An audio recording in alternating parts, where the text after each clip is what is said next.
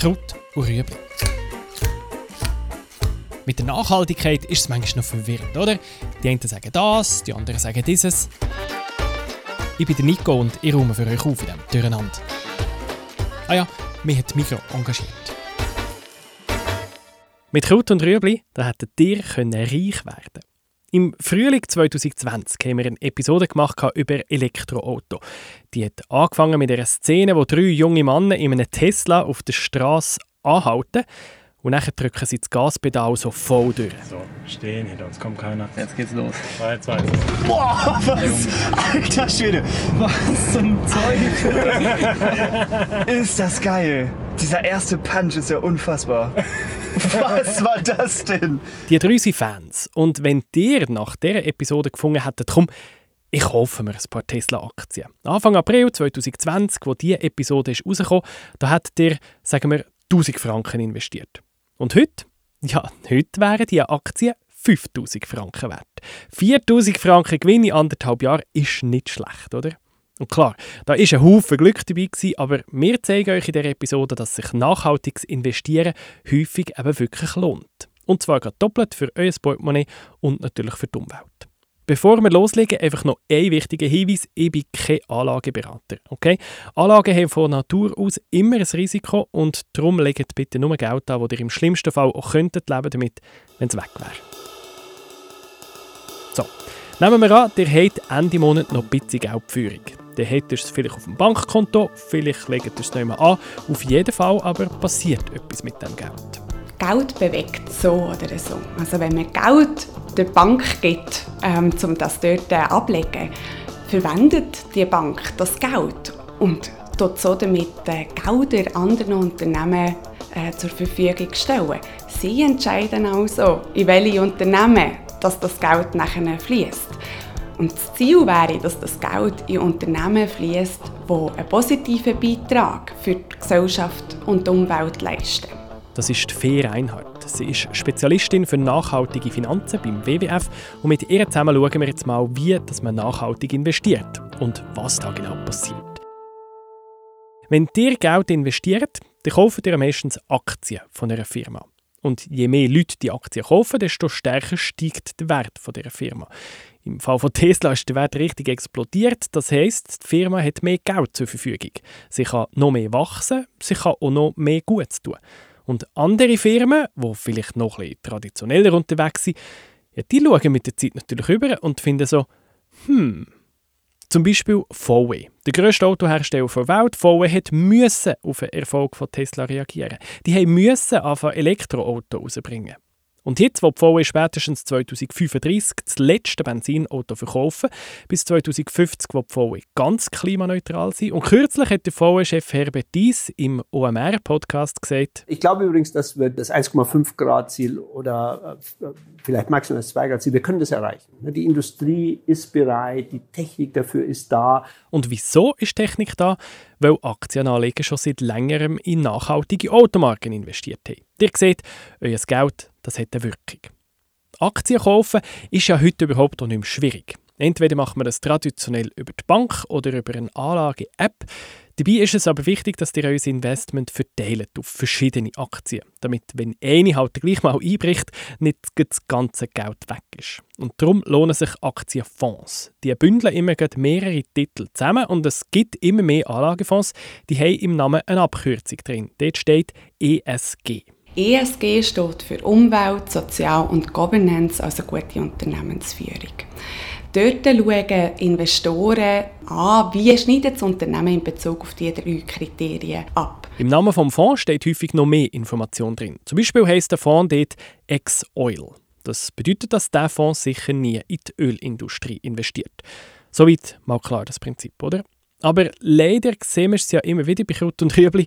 Nachhaltigkeit ist manchmal kompliziert. Weil klar, Ölindustrie ist sicher nicht gut für das Klima, aber bei anderen Firmen ist das ja weniger schwarz-weiß. Und jedes Finanzinstitut, das so einen ESG-Fonds rausgibt, hat ein bisschen andere Anforderungen, was sie finden, sind nachhaltig. Und das macht es auch kompliziert. Weil je nach Anbieter unterscheiden sich die ESG-Kriterien und damit auch die Analyse von einem Unternehmen. Also zum Teil schneidet ein Unternehmen gut ab, während es äh, unter Einbezug von anderen Daten schlecht würde abschneiden. Und das ist eines der grössten Herausforderungen, die wir haben. Es fehlt aktuell noch ein klarer Standard, was ist nachhaltig und was ist eben nicht nachhaltig. Um ein bisschen Handarbeit und Recherche kommen ihr nicht drum herum. Aber die Hilfestellungen werden immer besser. Zu jedem Fonds könnt ihr bei eurer Bank ein Factsheet verlangen. Da steht drin, welche Firmen das drin sind in diesem Fonds. Und dann kennt ihr sicher die einen und könnt etwa einschätzen, wie die so ticken. Die anderen könnt ihr halt kurz googeln und nachher entscheiden, ob das für euch okay ist. Für einen WWF wären die Standards für nachhaltiges Investieren eigentlich ja klar. Es muss einen messbaren, positiven Einfluss auf die Umwelt haben. Zum Beispiel Unternehmen, die erneuerbare Energie fördern, die für nachhaltige Lebensmittelproduktion schauen oder die einen Beitrag zur Biodiversität leisten. Und ein ESG-Fonds geht sicher in die richtige Richtung. Aber wer es noch genauer nehmen will, für den hat Corinne Brecher einen Tipp. Sie ist selbstständige Finanzberaterin. Sie beratet vor allem Frauen, weil für Frauen ist die Vorsorge ja genauso wichtig für Männer sehr wichtiges Thema für Frauen, dass sie vorsorgen, aber leider interessiert es einen Haufen von ihnen noch viel zu wenig. Meine persönliche Empfehlung ist nicht unbedingt auf das ESG-Rating zu gehen, weil die gehen nur nach Ausschlusskriterien. Also das ist ein sogenanntes negatives Screening und man versucht einfach gewisse Firmen auszuschliessen, wie zum Beispiel Öl oder ähm, Tabak. Ich würde viel mehr empfehlen, auf das positive Screening zu gehen. Das ist ähm, das Kriterium SRI, Socially Responsible Investing. Und dort geht es viel mehr darum, ein Nachhaltigkeitsziel zu verfolgen. Und man investiert damit automatisch in Firmen, die explizit ein Nachhaltigkeitsziel haben und schließt dann auch wieder alle anderen aus, die quasi das Ziel nicht haben. Und in so einen SRI-Fonds könnt ihr investieren. Wie? Ja, für das braucht ihr eine Bank oder einen Online-Dienst, der diese Fonds anbietet. Und da gibt es immer mehr. Auch die Mikrobank setzt zum Beispiel auf nachhaltige Anlageprodukte und dann ist nur noch die Frage, aktiv oder passiv gemanagt. Bei aktiven Fonds verwaltet ein Mensch die Firmen, die in diesem Fonds drin sind. Und bei passiven Fonds entscheidet ein Algorithmus, welche Aktien in den Fonds reinkommen und welche das wieder rausfliegen. Darum haben passive Fonds häufig tiefere Gebühren, weil weniger Arbeit dahinter steckt. Am besten lasst ihr euch einfach mal bei eurer Hausbank beraten. Natürlich solltet ihr euch vorher gut vorbereiten auf das Gespräch, damit ihr für euch selber herausfinden könnt, was euch wichtig ist. Der WWF hat für das einen Leitfaden veröffentlicht, den tue ich euch noch verlinken in den Show Notes. Einerseits sollte man sich zuerst, bevor man zur Bank geht und mit das Gespräch mit dem Kundenberater anfängt, sich Gedanken über seine eigenen Werte machen. Gibt es zum Beispiel Branchen, wo man sicher nicht mit seinem Geld möchte äh, finanzieren Also sagen wir Rüstungsindustrie oder eben Kohleförderungsindustrie. Oder gibt es Branchen, wo man gerne mit seinem Geld möchte finanzieren und rein investieren, wie zum Beispiel die erneuerbaren Energien. Als weitere Frage würde ich zu dem noch stellen, hat das Investment eine positive Wirkung auf die Umwelt und die Gesellschaft? Wie wird das gemessen und wie wird das gegenüber mir kommuniziert? Wenn man so in nachhaltige Unternehmen investiert, dann fördert man eine nachhaltigere Zukunft. Es lohnt sich aber nicht nur für die Umwelt und die Gesellschaft, es lohnt sich auch für einen Kontostand. Es lohnt sich definitiv. Zahlreiche Studien zeigen auf, dass nachhaltige Investitionen zu einer gleich guten oder sogar höheren Rendite führen als herkömmliche Investitionen. Das hat sich auch gezeigt während der kürzlichen Corona-Pandemie. Dort ist deutlich geworden, dass nachhaltige Investitionen besser performen als konventionelle. Das liegt daran, dass Unternehmen, die eben langfristig denken und nachhaltig sind, besser oder robuster sein gegenüber kurzfristigen Schocks. Es lohnt sich also auch für Privatpersonen. Auch wenn man nicht ein riesiges Vermögen hat und vielleicht denkt, oh, im Vergleich zum ganzen Vermögen, das um ist, ist meins ja ein Tropfen auf den heißen Stein. Man hat auch dann einen Einfluss auf die Finanzbranche. Definitiv. Wenn du als Kundin oder Kunde zu der Bank gehst und das Interesse äußerst nachhaltig zu investieren, können sie das nicht einfach ignorieren, weil sonst vielleicht Kunden zu einer anderen Bank wechseln. Sondern es bringt wirklich das Thema Nachhaltigkeit bei ihnen auf die Agenda und führt dazu, dass sie auch mehr nachhaltige Produkte anbieten. Man kann sich auch mit anderen zusammentun und gemeinsam etwas bewirken. Zum Beispiel bei der Pensionskasse. Die tut ja die Gelder in unserem Auftrag verwalten. Das heisst, als Mitarbeiter kann man sich zusammentun und direkt zu dieser Pensionskasse gehen und Anforderungen stellen, dass die Anlagen nachhaltiger gestaltet werden. Weil das ist das Recht des Mitarbeiters, dass seine Pensionskassengelder in seinem Sinn auch angelegt werden. Gut zu tun fängt natürlich bei jedem Einzelnen an, aber wichtig ist, dass man langfristig die Nachfrage am Laufen behaltet und mehr Nachfrage generiert nach diesen passiven Produkten, nach nachhaltigen Produkten. Und da glaube ich, ist es auch, gerade weil ich den, Fokus auf die Frauen habe, ist da ein Wandel im Gang, wo man einfach nicht mehr kann ignorieren auch als äh, Finanzinstitut. Und Investoren machen Druck, das heißt Nachhaltigkeitsthemen müssen immer wieder auch im Geschäftsbericht explizit an prominenter Stelle erwähnt werden. Und heutzutage gibt es einfach noch viele Institute, die Wasser predigen und nachher Wein trinken. Und ich glaube, damit da wirklich etwas passiert, ist es an uns Privatkunden, explizit nach diesen Produkten zu fragen. Es passiert etwas. Immer mehr Leute wollen nachhaltig investieren und durch das gibt es auch immer mehr Angebote. Der Markt ist in den letzten paar Jahren gewachsen und er wächst auch noch weiter. Aktuell nach einer Studie von Swiss Sustainable Finance sind im Jahr 2020 mehr als 1500 Milliarden Schweizer Franken in nachhaltige Investments geflossen.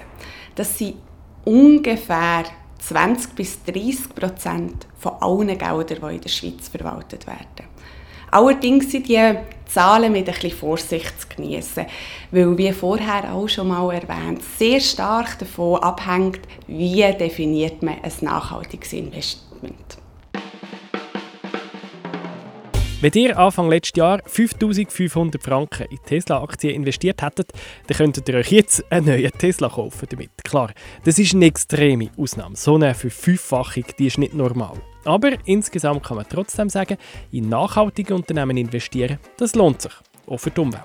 Nachhaltig investieren tut man, wenn man Unternehmen Gelder zur Verfügung stellt, die nicht nur verantwortungsbewusst gegenüber ihren Aktionären oder Eigentümern handeln, sondern eben auch gegenüber der Umwelt und der Gesellschaft und somit einen positiven Beitrag für die Umwelt und die Gesellschaft leisten. Eine Positivspirale. Aber leider gibt es noch keine einheitlichen Standards. Darum liegt es an euch, dass ihr schaut, dass euer Geld nach euren Wert investiert wird. Für Fonds gibt es zwei Arten von Kriterien, ESG und SRI. Der ESG-Ansatz, Umwelt, Soziales und Geschäftsführung, der läuft nach einem Ausschlussverfahren. Dort fallen einfach Firmen raus, die nicht den Kriterien entsprechen. Beim SRI, Socially Responsible Investing, dort ist der Ansatz umgekehrt. Dort investiert man nur in Unternehmen, die ausgesucht werden nach diesen Kriterien. Für zum nachhaltig investieren braucht es natürlich einen Anbieter. Das ist dann in der Regel ein Online-Broker oder auch die Hausbank. Wichtig ist, dass man weiß, was man unterstützen und was eben nicht. Und dass man das so kommuniziert, auswählt und dass man beim Beratungsgespräch auch Fragen stellt. In den letzten Jahren haben viel mehr Leute nachhaltig investiert und das Wachstum geht auch noch weiter, weil es sich halt lohnt. Nachhaltigkeit hat in den letzten fünf Jahren, also gerade jetzt börsentechnisch oder renditetechnisch, enorm Fahrt aufgenommen. Also man kann heutzutage kein Argument mehr bringen, warum man nicht nachhaltig investieren soll. Früher oder, oder vor fünf Jahren hat man noch oft ähm, das Argument gebracht, dass eben die nachhaltigen Fonds renditetechnisch nicht so gut abschneiden. Und das kann man heute nicht mehr behaupten, weil es gibt diverse Studien, die belegen, dass in den letzten zwei, drei Jahren da sehr viel gegangen ist und dass man eben kann gleichzeitig gut tun, aber auch bei einer normalen Rendite profitieren. Kraut und Rüebli. Ich bin Nico und ich mache die Nachhaltigkeit für euch verdaulicher. Wir haben mit der Fair Einhardt vom WWF und der Finanzberaterin Corinne Brecher. Produziert hat die Folge Annik Leonhardt. Das ist ein Podcast von Generation M, einem Nachhaltigkeitsprogramm von der Mikro. Alle Folgen können nachlesen auf www.generation-m.ch.